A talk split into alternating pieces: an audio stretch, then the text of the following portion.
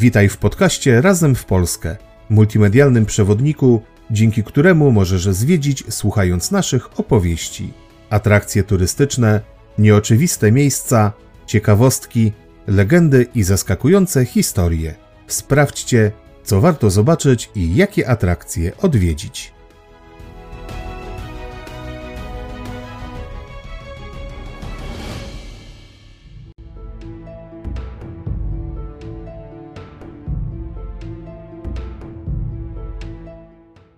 Odcinek ósmy. Mało znane zamki i pałace Kotliny Kłodzkiej.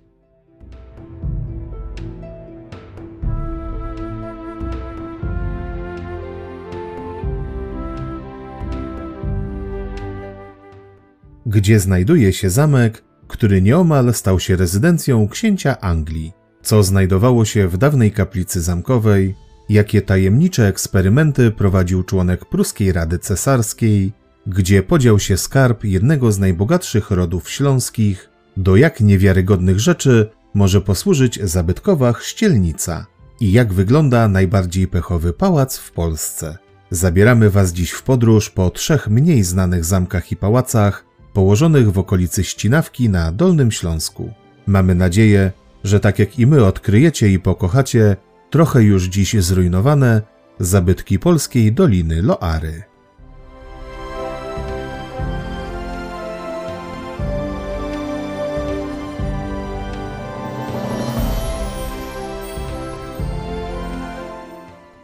Ziemia Kłodzka to jedno z tych cudownych miejsc, gdzie zamek lub pałac możecie napotkać od tak, za rogiem.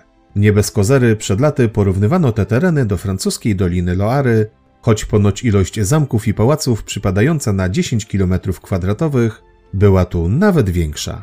Okolice te przed wiekami pokochali królowie, książęta i możnowładcy. I każdy zgodnie z ówczesną modą chciał posiadać tu rezydencję. Łączą się z nimi barwne opowieści o rycerzach i damach, burzliwych miłościach i zdradach, rzezimieszkach i rozbójnikach oraz magii i niesamowitych skarbach. Niestety większość z nich nie błyszczy już dziś tak jak za dawnych lat, mają jednak w sobie coś tajemniczego, co ciągnie do ich odkrywania na nowo.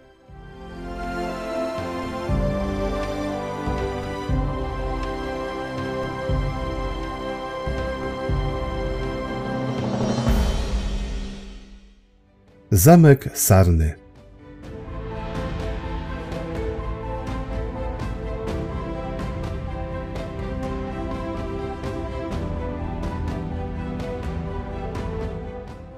W malowniczo położonej pomiędzy górami stołowymi a Sowimi ścinawce górnej znajduje się Zamek Sarny, który jest jednym z najciekawszych kompleksów pałacowo-folwarcznych na terenie obecnego Dolnego Śląska.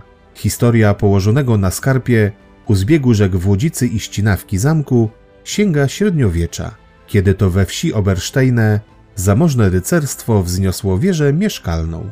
Pierwszy udokumentowany dwór powstał w 1590 roku z inicjatywy Fabiana von Reichenbacha, rycerza i urzędnika związanego z cesarskim dworem w Wiedniu. Po zakończeniu budowy trzykondygnacyjnego domu mieszkalnego przez Georga von Reichenbacha był to drugi największy zespół dworski w hrabstwie kłodzkim. W skład renesansowego założenia z fortyfikacjami wchodziły jeszcze dom czeladny i bramny oraz folwark i letni dwór w parku.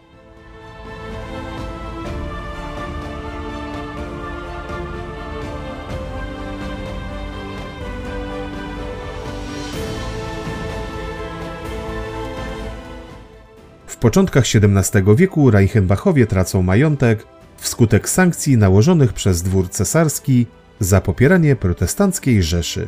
Właścicielem majątku zostaje starosta hrabstwa kłodzkiego Johann Georg von Getzen, krzewiciel wiary katolickiej na ziemi kłodzkiej, właściciel dóbr wambierzyckich i fundator tamtejszego kościoła. Postanawia on przekształcić założenie w rodową siedzibę. Łączy dom mieszkalny z czeladnym i podwyższa wieżę, tworząc w ten sposób okazały pałac.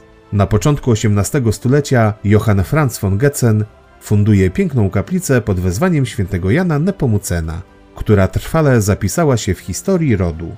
Jej bogate freski poświęcone męczennikowi stały się sławne daleko poza granicami ziemi kłodzkiej i do dziś, pomimo upływu wieków, robią niesamowite wrażenie.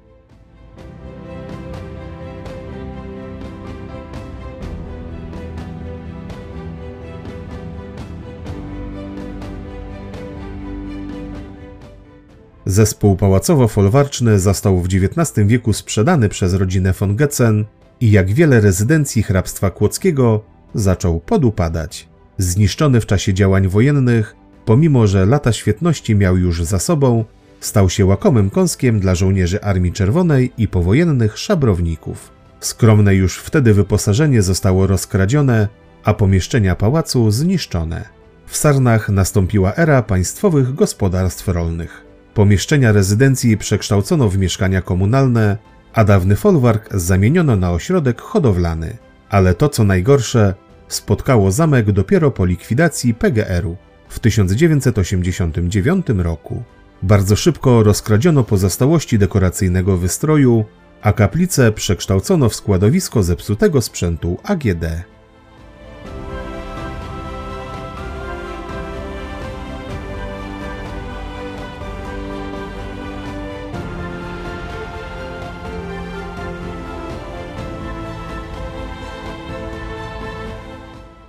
O zamku Sarny zrobiło się głośno parę lat temu, gdy wpadł w oko księciu Karolowi, następcy brytyjskiego tronu. Fundacja na rzecz ratowania i ochrony zabytków, której był hojnym patronem, mocno zainteresowała się budynkami w Sarnach. Doszło do tego po głośnej publikacji przygotowanej przez polskich i brytyjskich konserwatorów pod znamiennym tytułem Śląsk kraina umierających pałaców. Książę Karol spotkał się nawet w tej sprawie z polskim ministrem kultury, który obiecał przekazać obiekt za symboliczną kwotę w zamian za jego rewitalizację. Anglicy jednak wycofali się, gdy Ministerstwo Rolnictwa wystawiło nieruchomość na przetarg, który zresztą nie przyniósł rozstrzygnięcia.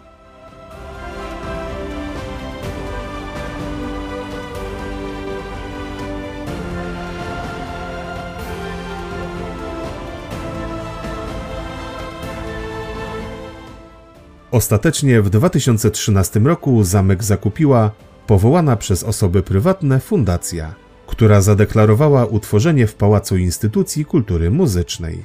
Od 2014 roku trwają prace remontowe, choć ich końca na razie nie widać. Środki fundacji i skromne dotacje z ministerstwa to tylko kropla w morzu potrzeb. Obecnie na terenie zamku działa kawiarnia w budynku bramnym i hotel w dawnych budynkach folwarcznych. Do pozostałych wnętrz, w tym odnowionej kaplicy świętego Jana Nepomucena, można wejść bezpłatnie, choć trzeba uważać. Szczególnie ciekawe wydają się być ciemne zamkowe piwnice, które być może skrywają pozostałości po pierwszej wieży rycerskiej. Miejmy nadzieję, że fundacji uda się niedługo przywrócić pałacowi choć cień jego dawnej świetności.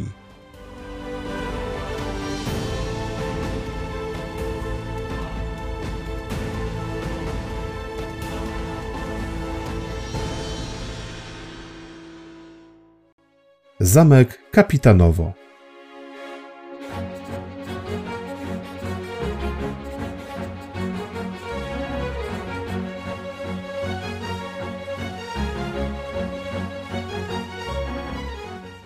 Na pograniczu ścinawki górnej i średniej, trochę na uboczu od głównej drogi, znajduje się budynek będący przykładem, że prywatny pasjonata może podnieść z ruin historyczną warownię. Historia zamku rozpoczyna się w XIV wieku, kiedy to budowę donżonu podejmuje prawdopodobnie zakon Joannitów. Mnisi nie kończą jednak budowy. Ziemię przejmuje pochodzący z Miśni Tamon von Czachał, wzmiankowany jako asesor sądu lenników. To on kończy budowę największej w owym czasie wieży rycerskiej na ziemi kłodzkiej. Miała ona wymiary 12 na 16 metrów i trzy kondygnacje. W skład założenia wchodził także Majdan, a całość otoczona była fosą.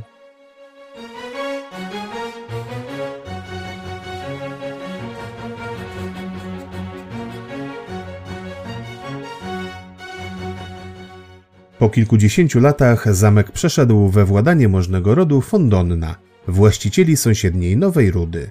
Pod koniec XV wieku panami warowni zostaje ród von Stylfried, który rozpoczyna najlepszy okres w jego historii. Rozbudowują oni zamek do niemal obecnych kształtów. Powstaje druga wieża rycerska, piętrowe krużganki, gotycka kuchnia, tajemne klatki schodowe i wewnętrzny dziedziniec przy wieży bramnej. Powstaje także pracownia alchemiczna dla Henryka von Stylfrida, członka Rady Cesarskiej.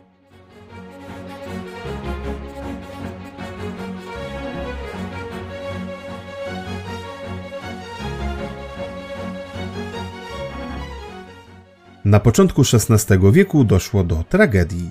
Podczas napadu życie straciła znaczna grupa mieszkańców zamku, głównie kobiet. Aby zapobiec podobnym wypadkom w przyszłości, wybudowano wielką wieżę alkierzową, której pierwsze piętro służyło od tej pory jako komnata ostatecznej obrony, pozwalająca na zyskanie czasu do momentu przybycia odsieczy.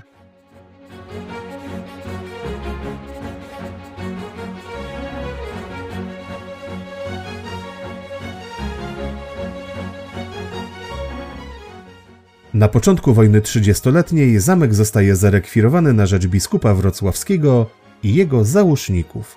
Pod koniec konfliktu szwedzkie działa niszczą niemal całkowicie warownię, rodzina jednak podejmuje się jego odbudowy. Niedługo później zamek obejmuje ród von Getzen.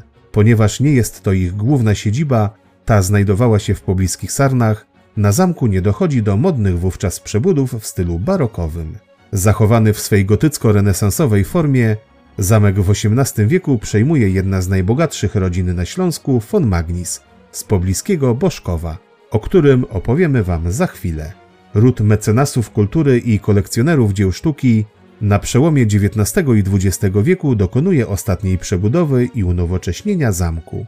Koniec II wojny światowej kładzie kres ich bytności na tych terenach.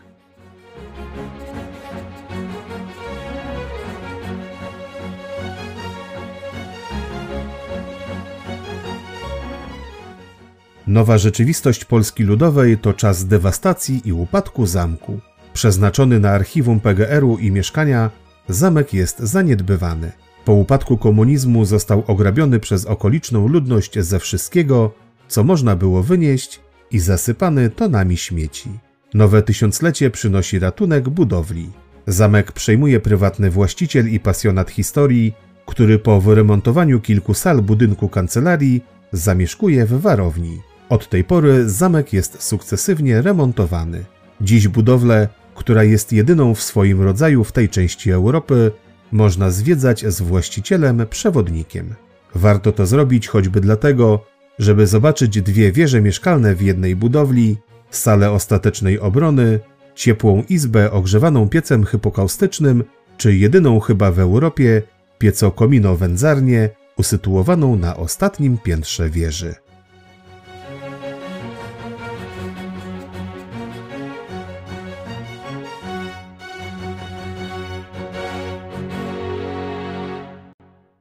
Pałac w Boszkowie.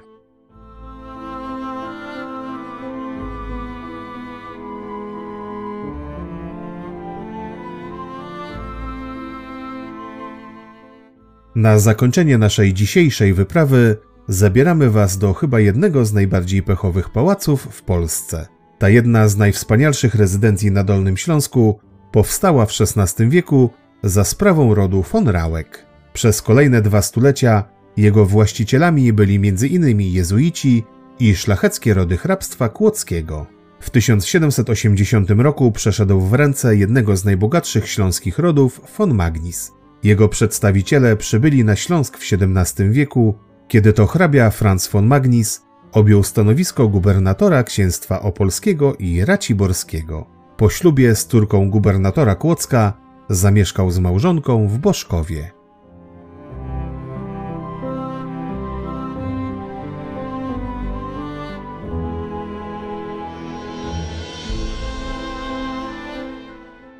Magnisowie byli dobrymi gospodarzami, szczególnie Anton Aleksander zapisał się w lokalnej historii jako prekursor nowoczesnej uprawy roli i cukrownictwa.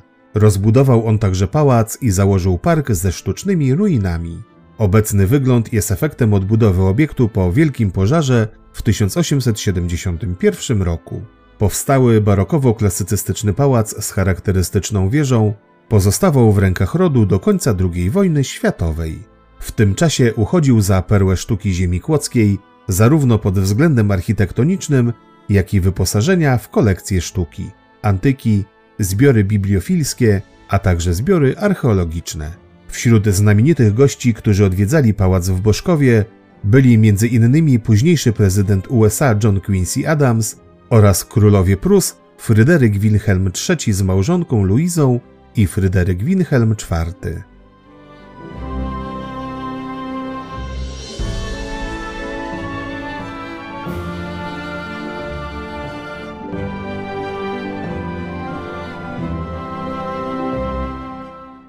W 1946 roku w ramach akcji przesiedleńczych rodzina von Magnis opuściła majątek. Na miejscu pozostał jedynie kamerdyner rodu, którego zadaniem było pilnowanie dóbr ukrytych tuż przed wysiedleniem. Jeden z przesiedleńców podpatrzył nocą, jak kamerdyner zakrada się do dawnej pływalni i ostukuje dno basenu. To właśnie tam znajdowała się skrytka, w której ukryte było złoto, srebro, puchary i sporo biżuterii. Cały skarb znaleźli chłopi, którzy obserwowali kamerdynera. Milicja odnalazła skradzione rzeczy w okolicznych gospodarstwach i odebrała je złodziejom. W jednym z nich zabytkowa chrzcielnica służyła jako koryto dla kur. Niestety, choć skarb odebrano złodziejom, to zniknął gdzieś po zarekwirowaniu przez milicję.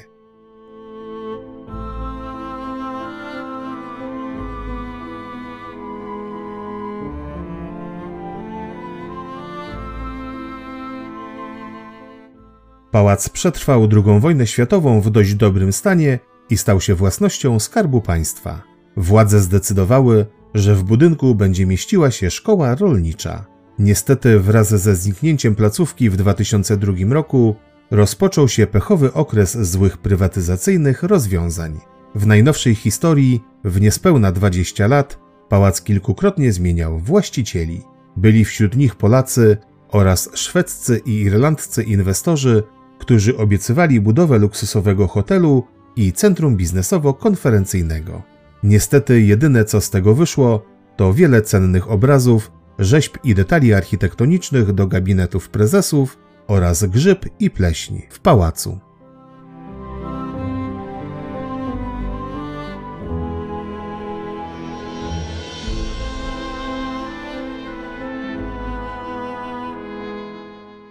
Dziś z daleka dawna rodowa siedziba von Magnisów wciąż wygląda baśniowo, a z bliska, choć zniszczona i ogołocona z wyposażenia, robi wrażenie. Spoglądając na nią nawet w tej chwili, można wyobrazić sobie, jak piękna musiała być w czasach swojej świetności. Jeszcze parę lat temu można było zwiedzać wnętrza, dziś kolejny właściciel zamknął obiekt i prawdopodobnie prowadzi jakieś prace wewnątrz. Oby tym razem pałac w Boszkowie miał więcej szczęścia.